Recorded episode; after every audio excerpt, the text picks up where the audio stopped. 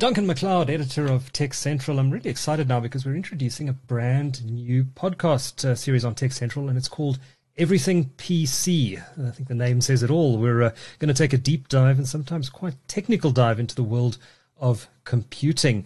Uh, we're planning to do several series of this podcast, um, and the show is really aimed at computer enthusiasts, those who work in the industry and and geeks everywhere, but we'll, we'll, have a bit of a South African slant to it as well. Um, my collaborator in this new venture is Gerard Pretorius, uh, who lives and breathes this stuff.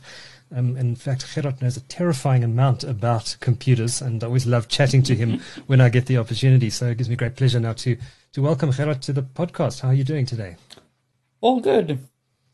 Fantastic. and I've Great. Are you excited? Uh, excited as me about doing this podcast, Howard? Yes. No, this is very new to me as well. So there's a lot. Uh, there's a lot to unpack. Um, uh, as you know, there's so much going on in this industry, and uh, oh, so yes. much exci- so much exciting stuff that is really going to change the face of computing in the coming years. Yes. And uh, we're going to we're going to delve into all of that uh, in in this mm. podcast. And in fact, this first series in the in the podcast is really going to focus on the semiconductor industry and all the exciting stuff that's happening in the world of chips. And there is a heck of a lot going on. If you've been following the news about supply shortages and and uh, uh, the troubles in, in Taiwan with the electricity supply and, and, the battles between AMD and Intel and looking at where NVIDIA and uh, with the NVIDIA attempt to buy ARM that, that was not successful and, and what that was all about and AMD's acquisition recently of Xilinx. There was a heck of a lot happening uh, and a heck of a lot to unpack. So uh, I think a series of uh, um, uh, podcasts is is uh, is is needed to do this space justice, and there's a lot of exciting stuff happening. So if you're anyway interested in computers, anyway interested in PCs, Uh, I think you're going to enjoy this uh, discussion. So uh, do subscribe to our podcast. We'll push this out at least the first few episodes through Tech Central's podcast channel, but everything PC will have its own podcast home on the various platforms, so you'll be able to subscribe to us in your favorite podcasting app like Spotify, like Google Podcasts, whatever you happen to choose. Pocket Cast is a favorite of mine. Um, and of course, you'll also be able to find this podcast on YouTube, and we will be sharing up some screens occasionally. Uh, so um, if you uh, if you feel like you're missing out, you're listening just on audio, you can always catch up later on the video version uh, to see what's happening and uh, to see our two ugly mugs as well. And I'm sure. Uh, we, we're at risk of breaking the internet by doing this podcast in the first place. What do you say? All right, so um, Gerard, you you uh, your day job is uh, working for a company called Computers Only. They're based in uh, Midrand, great little computer retailer and specialist computer shop. And um, I've been popping in there for, for years now, and always enjoy yes. having a, a, discussion with you about what's happening in the computer industry. And I'm always fascinated with your insights into what's going on. The amount you know about computers and uh, and everything in the industry, for that matter, is is is, is actually quite awe inspiring. So we were having a discussion recently. We said, well, why don't we turn this into a podcast? Um, and have a have a deep dive into some of these uh, some of these areas. And uh, I think you're going to enjoy this as much as I am. So uh, yes. let's uh, let's get the let's get the conversation started. So we're probably going to do about five or six episodes uh, in the first season of this podcast. As I said, we're going to focus on the semiconductor space, and we're going to start our discussion, Gerard, with a uh, with a very interesting company, which perhaps which deserves a bit more attention than it's been getting in the media. And uh, yes. that is a company called Advanced Micro Devices. Now, um, I've obviously heard the name AMD for many years. They're big in the, well, they have been biggish, I should say, in the chip industry. Certainly not the chip Goliath that Intel is. But that's really starting to, been starting to change in the last few years. Um, and they've been doing some really interesting stuff and making some really interesting acquisitions. And Gerard, I know you are very interested in, in in watching this company very closely because they're doing a lot of interesting things. And in fact, their market valuation, they are both listed in, in the US, of course, both Intel and AMD. Uh, AMD's market cap overtook Intel's for the first time recently. Um, I think it was earlier this year. I think it might have slipped back uh, slightly since then, but incredible that uh, AMD, which has always been seen as the challenger to Intel, uh, actually overtook Chipzilla recently in terms of market value maybe as an, an opening question, uh, what is AMD doing right? Why is their market value soaring? Um, and wh- why should we be watching this company more closely than perhaps we are?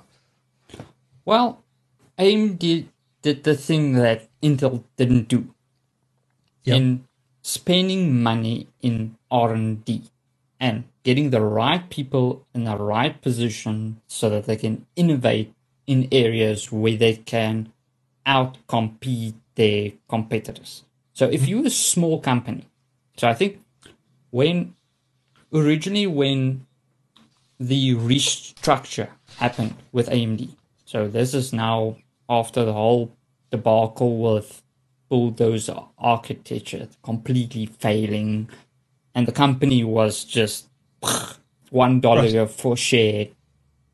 So they then you could see restructure the whole company, get the right people in the right position, hire who they need to hire, and basically from that you can see from when they started with Ryzen one, then Ryzen two. So you can see there's a very iterative company.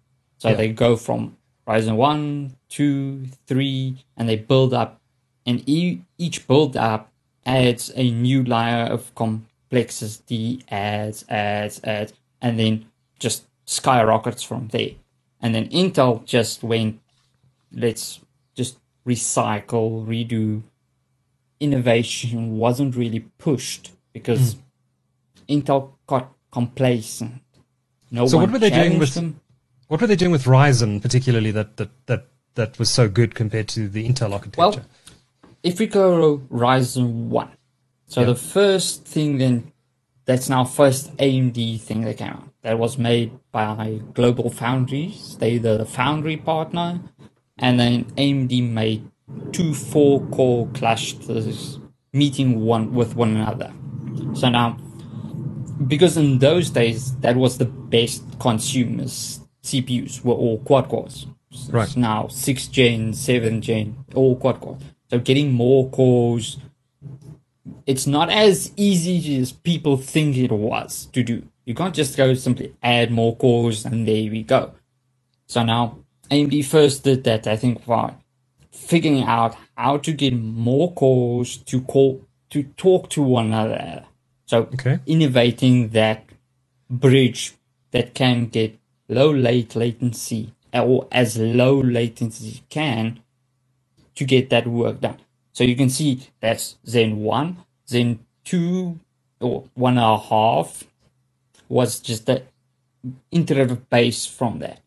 Mm-hmm. And then you can see immediately the innovation was for the size, the amount of like they could get eight cores or yeah. just that tiny bit bigger than Intel's four cores. So it's like, whoa, how can AMD like make this eight cores cheaper than your quad cores? How yeah. does that work? So then that's now already shows you, even though that AMD was at a heavy disadvantage because AMD was using Glo- Global Foundries, basically their fabrication, which was a good year to uh, probably four years behind Intel. Okay. Intel was at now currently running at um, I think that was now that was when was that was now on their I think 14 nanometer. Okay. Or was that the so AMD was on 12 nanometer from Global Foundries, which was pretty terrible. It right. it's good for Global Foundries, but compared to what Intel had, it was just not sufficient. So the fact that AMD can make a architecture in an inferior node and still mm-hmm. compete with Intel I think should have been a wake up call to Intel already. Yeah. So they were just. This was, year, this was years ago already.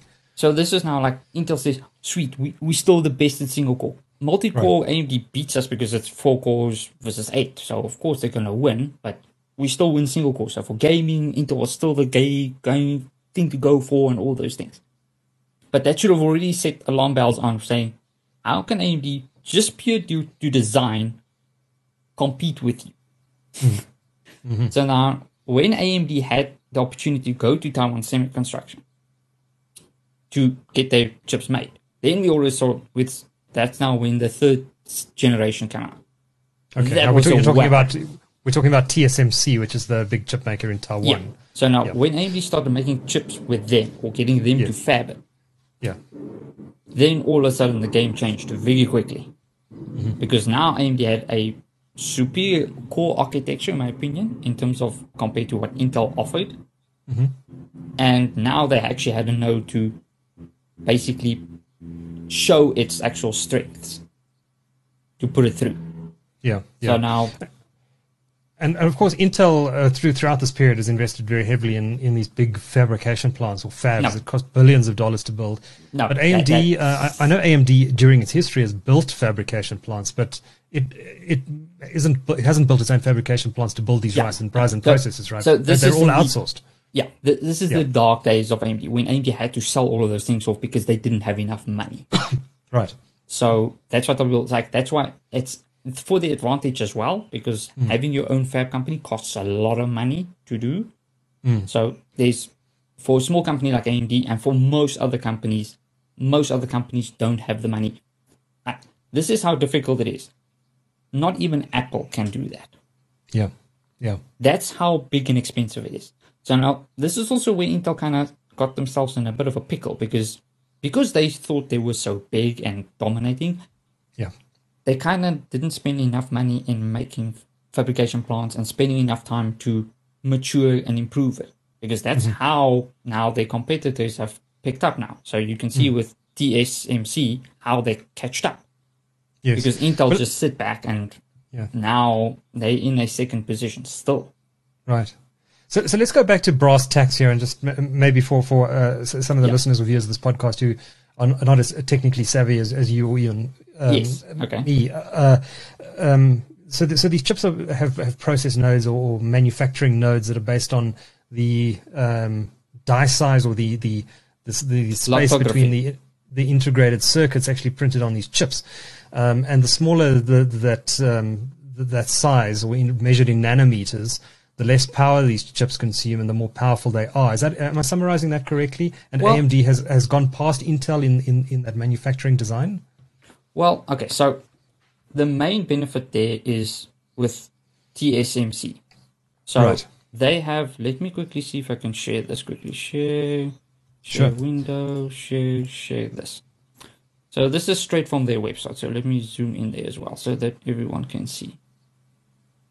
So with fabrication, the you get a it's a advantage of density mainly. So putting more chips closer or more transistors closer to one another, mm-hmm. so that you can have if you had a big chip like this, you can make it thirty percent smaller, mm-hmm. and then hopefully also have more performance or something like that. Even going for so not necessarily getting a lot more performance, but basically getting the same amount of performance in a smaller chip. Now the advantage of that less power. To that it would depend not always. It's not mm-hmm. always a given but in most circumstances there is some power efficiencies because now there's less the the actual electrons have a shorter way path to travel so they'll Right. use less energy.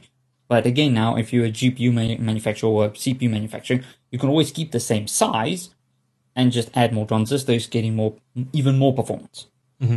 And then you still kind of use still same use amount of power. Sometimes you can save power, but the problem is now you're getting 30, 40% more performance out of the similar size that your previous one. Hmm. So that's the advantage there. So now with AMD now having an advantage with now when they went to 7 nanometer. Intel, Intel's 14 nanometer was not really that capable to compete with 7 nanometer. Intel's new current 10 nanometer can compete with 7 nanometer. That's how far behind Intel is. Because hmm. 10 nanometer only really started with 12th gen. And it's incredibly difficult to do this, right? I mean, to go from Oh, 10 yes, no. nanometer to 7 nanometer, it's a very expensive and technically challenging thing to do. Yeah, this is multiple. You're spending in the tens of billions in mm-hmm. a fab factory. And that's, mm-hmm. you first have to build it, which is, they finicky as hell. EUV shielding, all those type of things. You have to build it. You need a lot of water. You need a lot of electricity. You need to buy basically EUV machines now that they use from the stuff. So that you need to get from ASML, from all the way over from Europe and so forth. That you have to bring in Yeah. co- transport costs. Which, So of course, is a adds- very interesting company itself, ASML, but we're going to get to that in a future now, podcast. We'll, we'll, we'll maybe have the separate episode for them and so forth. Yeah. But now, so the key advantage that TSMC did is they kind of went and said, "This is our thing. We Hmm. are going to make. We are fabrication is our job." So they went all it, and that shows you how they beat Intel. because Intel was the guy. Yeah. Intel was Yeah. the guy that made For decades. and- yes, like in, they outcompete IBM. They killed everyone else in the whole field. Like we are the best. No one can beat us. And then, Mm-hmm. yeah, in the 2010s, everything kind of went a bit. That's what happens when you have an accountant running a business and not an engineer. is they don't know what the hell they're talking about when it comes to engineering. With the numbers, they're great. They made Yeah. stupid amount of profits in those years For a period of because time. they yeah. didn't spend any money. Yeah. Now, unfortunately, they're in a position where Pat has to go and spend a lot of money to make up for all those times they've lost. And making up for time lost with money is a massively expensive affair. Yeah, and of course, Intel went through a whole series of, of CEOs after Andy Grove left. Um, they, Yeah. the, the the turnover was, was very high. But we, we're gonna Yeah. we're gonna delve into Intel in, a, in a in a in another episode. Um, so so AMD has has outsourced its chip man, chip manufacturing to to TSMC, as many other companies have around the world. Of course, um, uh, Samsung is another big player in that uh, in that sort of chip contract manufacturing market, and even Intel has said now that it's going to it's going to get into that space as well and compete with TS, try and compete with TSMC. But uh, so so was it a key competitive differentiator the fact that AMD does not own its own fabrication plants? Yes, it's a lot cheaper. cheaper. So okay, it is cheaper in a sense because because the problem is now you don't have to go and run multiple things. If you're one big company, running everything and having an eye on everything is a lot of effort. Mm. As a CEO, you need to be like really good to have all your chickens checked and accounted for right. and make sure they're all hatching properly and they all have laying eggs properly and all those things. So that's the problem that happened with Intel's because they didn't have someone there to run that. AMD could come up and go to different companies, and because Intel kind of lacks off, their engineering staff just went goodbye. Mm-hmm. So mm-hmm. they went. They went. Apple took a lot of them. AMD took a lot. TSMC took a lot of the en- engineers as well. That was the bad mm. times of Intel, where they lost lost a lot of their Yeah. high end talent. They just lost to the and to the Yeah. benefit to everyone else, basically. So they all gained. Apple gained massively. Yeah. So with AMD using now, because the advantage now that TSMC took with that is it now enables them to invest that money in other areas. So mm. now we've got them focusing in like how to do chiplets, how to make different like layers, like 3D stacking and so forth. So that gives AMD a lot of huge advantage, and also with them working with them. So that's the advantage as well with uh, working with AMD. Is AMD tends to be a, a high innovator pusher. Hmm. So hmm. when you look at GDDR, GDDR came to existence because AMD and Samsung went and said we need to make a memory type has higher bandwidth because normal DDR won't cut it. Hmm. Which is kind of sad that AMD did that and not Intel because Intel's the guy that made DDR. It's like Right. why didn't it? But the problem is Intel didn't do GPUs. So mm-hmm. for them, it's like why would you need that? We don't need bandwidth. Our CPUs are fine. Low latency memory. Just buy more RAM. What's the problem? And of course, So Intel is now very belatedly getting into the GPU game itself. Exactly. So that's a story on its own, but Yeah. that's now the sad thing. So then AMD, especially if you go to the past as well, AMD pioneered integrated memory controllers as well.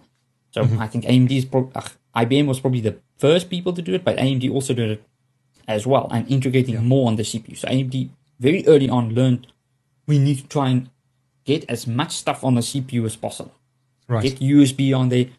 Still to this day, if you buy an AMD laptop, like the one I've got here, you don't have a chipset. It's the CPU has everything. The USB controllers are on there. Everything is on. With Intel, still to this day, you still need a chipset. Hmm. The CPU cannot function on its own without a chipset. Hmm. are there are there disadvantages to doing it the way AMD has done it? Not really, because hmm. your main advantage with it having it on one chip means power. You don't have to make a separate chip that you have to purchase to put on. That's why AMD Right. laptops cost less money to Okay. the laptop vendors. It's because you don't need to just buy the CPU with Intel. You need to buy the chipset as well. So that's an extra ten dollars per unit that you're paying just for the chipset. Again, I don't know the pricing. I'm just guessing. I would assume it's like ten dollars, including licensing and all those things. But no matter what you do, then you still need to go in PCB. The PCB gets more complex. Now you have to buy extra parts to power it. So now you need to either use a bigger power, battery to power that thing because that thing still needs 10 watts or something to run. So that's yeah. why AMD is also leading now with power efficiency versus Intel. It's because with each Intel chip, you need a chipset and that uses power. So on laptops, if you can save 5 watt, mm. excellent. Mm-hmm. So that's that's where you can is one area we can see now where AMD because AMD went so aggressive with power efficiency, yep. it paid off with laptops because if we now use the sixth generation AMD APUs that are now coming out, they're more power efficient than the Intel ones. Mm-hmm. Even and, though and Intel, Intel, that's actually a problem for Intel now, isn't it? I mean, if you look at the new Apple computers, because they they're also taken a similar approach to AMD. If I'm correct me if I'm wrong, uh, and yes. they're getting incredible battery life out of those M1 chips that they that they produce. Intel's advantage there is starting to move more stuff on a single chip. So we can see more companies do that as well. So Nvidia's also done the same way. They've got their AI accelerators now built onto the graphics card and so forth. So moving everything from having it dislodged, which was the traditional idea of moving stuff, is moving into that chiplet architecture. Having mm-hmm. one thing to do it, and then on that chip, you've got multiple facets. That then now leads to chiplets that I've that AMD kind of pioneered with Zen with the third generation AMD chips that came out. Mm-hmm. Mm-hmm. So that was the first mass produced chiplet we've ever seen. Okay, well so, let's let's let's let's back up just a, a, couple of steps here. You've you've you've introduced this new term of chiplets, which uh, I'm not yeah. particularly familiar with. What exactly is a chiplet, and why is it important in CPU okay. design? So most people will hear two phrases: chiplets, and they will hear tiles. So now tiles. Intel prefers tiles because somehow it's they they see it as you've got here's two things and they're going close together, so that's a tile, like you would see tiles in your kitchen or whatever. Mm-hmm. That's tiles. AMD's chiplets approach is just having more chips on the same PCB. Mm-hmm. So they're not physically attached in terms of that there's a interposer that actually meets them. It's just here's a chip on one on one part of the PCB and here's another chip on the other side of the PCB and connecting to it. Mm-hmm. Now, the thing that most people got astonished is AMD got it working and the performance was surprisingly good. Like, so bad that Intel first had to, like, kind of dish it saying, oh, oh, you gluing chips together? It's like, well, dude, it works. Yeah. And I can promise you that if Intel engineered this, they would have done exactly the same thing that AMD did because mm-hmm. it's way cheaper to do. And for density, it means you can scale all the way up. You can see how AMD basically completely dominated Intel with serving. So it's cheaper with, because your chips are smaller, and so there's less uh, yeah. chance of it's just simply cheaper to make because there's less. Yes, it's one. There is a bit of a yield efficiency with it, not necessarily because mm-hmm. now you've got a wafer and you can have so many chips on a wafer. So you still yep. need to make a very compact chip design to make it on fit and chiplet. But right. the advantage of it is you can then, like what AMD's done is the I/O die that has the USB, the PCI Express, all the things that doesn't really scale that well with going smaller. You can take those parts, remove them, and put the more the the part of the CPU that will benefit the most from having a smaller node to it, you can use that to mass produce. Mm-hmm. Because newer nodes are more expensive, so if you can make it smaller, meaning that you can make more of them, so that your cost to manufacture one is less. Mm-hmm. So you've got a 200 mil, 200 millimeter square disk that you manufacture on. The more chips you can make out of one of those things, the more money you make. Mm-hmm. That's our idea. So if you can have, if you've got 58 core CPUs on those things, it's easy then to take two of them, put them on a 16 core CPU, and there you go. Because you your pay when you pay when you go and you pay TSMC, you pay per wafer. You don't pay mm. per chip. So the more chips you can make out of that thing, the more money you make. So right. that's the first advantage of having. It's, it's, it's kind of like a, you're putting a jigsaw puzzle together in a way. Yes, it is kind of like that as well. It's basically yeah. just finding what is the most efficient path to get most cost effectiveness out of it.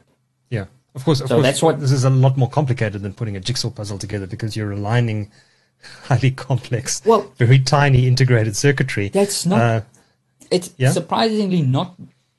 Yes, it is difficult, but it's not that difficult Okay. because you're literally just taking one chip here and you're putting another chip there.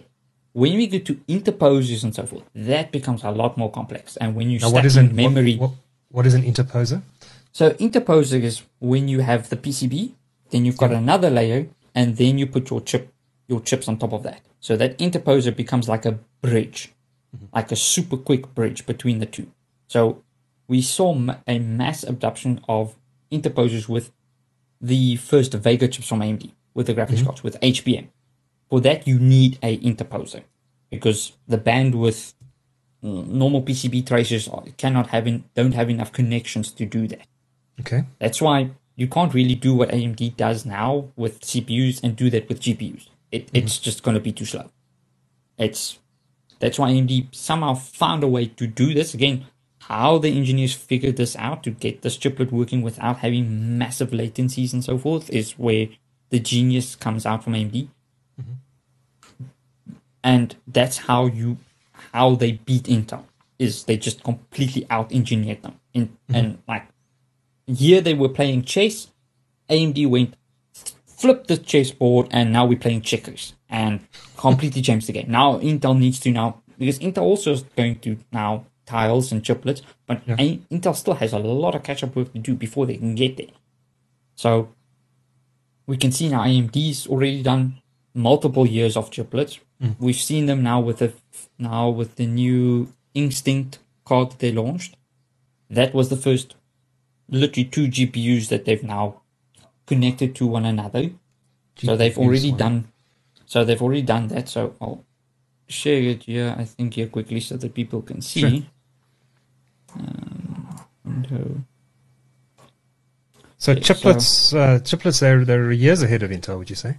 Yes. Now they are good in terms of. I think even with most companies, they are probably a good two two to three years ahead of most people now, because Intel will probably have they will Intel will when I take saying when when I say three years, I'm talking about stuff that can be mass produced and sold. So most of these companies have stuff in company where they can say, no, we can't do this, but it's not a product you can buy from them. Mm-hmm. So that's when I tell people, it's like, this is how far these guys are. We'll see.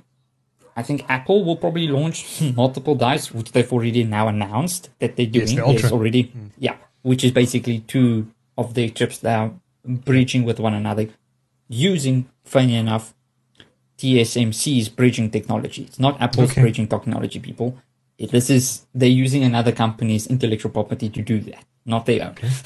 Interesting. So AMD is also using that with this Radeon Instinct. So you can literally see here when you actually, I'll zoom in here so that you can see it. Yeah.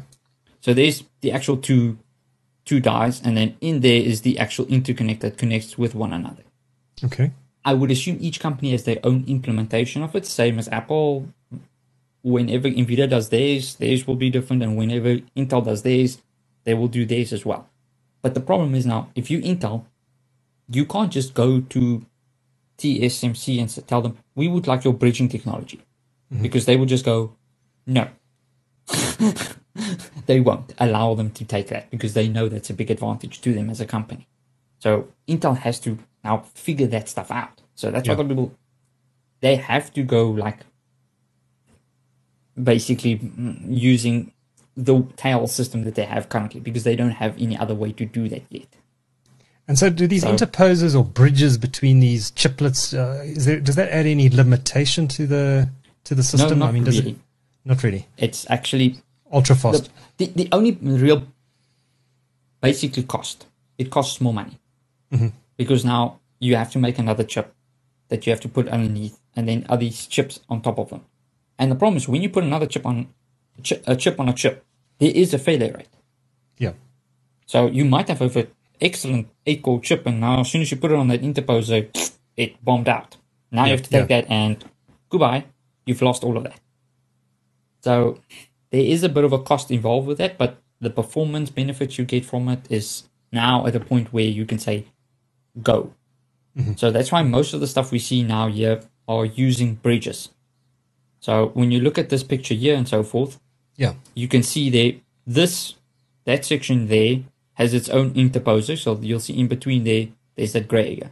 So these are yes. the HBM modules that sit there that feed now into the actual GPU. This side will also have its own one. So the advantage now of having it like that, where you've got two chips now separate from one another, mm-hmm. is if you want to make something monolithic, your chance of failure rate is much higher. Mm-hmm. Because now it's this massive thing. And again, to make one massive chip on that, on on your little 200 millimeter die, uh, yeah. wafer, yes. is a lot more space that you're eating up on there. So then now, by making it now chiplet like this, you can now cheat the system kind of and without heavy penalties, again, monolithic will always be better. The problem is it's not always feasible to do it in a mass producible way. Yeah, not cheaply anyway. Yeah. So mm. again, it depends on Intel's already starting to sell stuff to people where they have monolithic CPUs and so forth. The problem is you're paying easily in the hundreds of thousands per chip.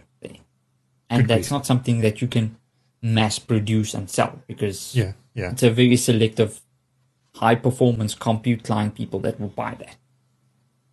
Now you mentioned um, 3D stacking. What is that exactly? And, what, so, what is AMD doing in that area?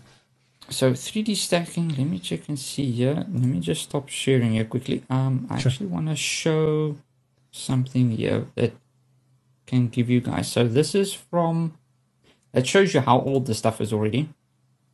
Um, so this is from AnandTech. Extreme Tech did a nice write up from this. So when you do stacking with stuff, it's very similar to what we see here.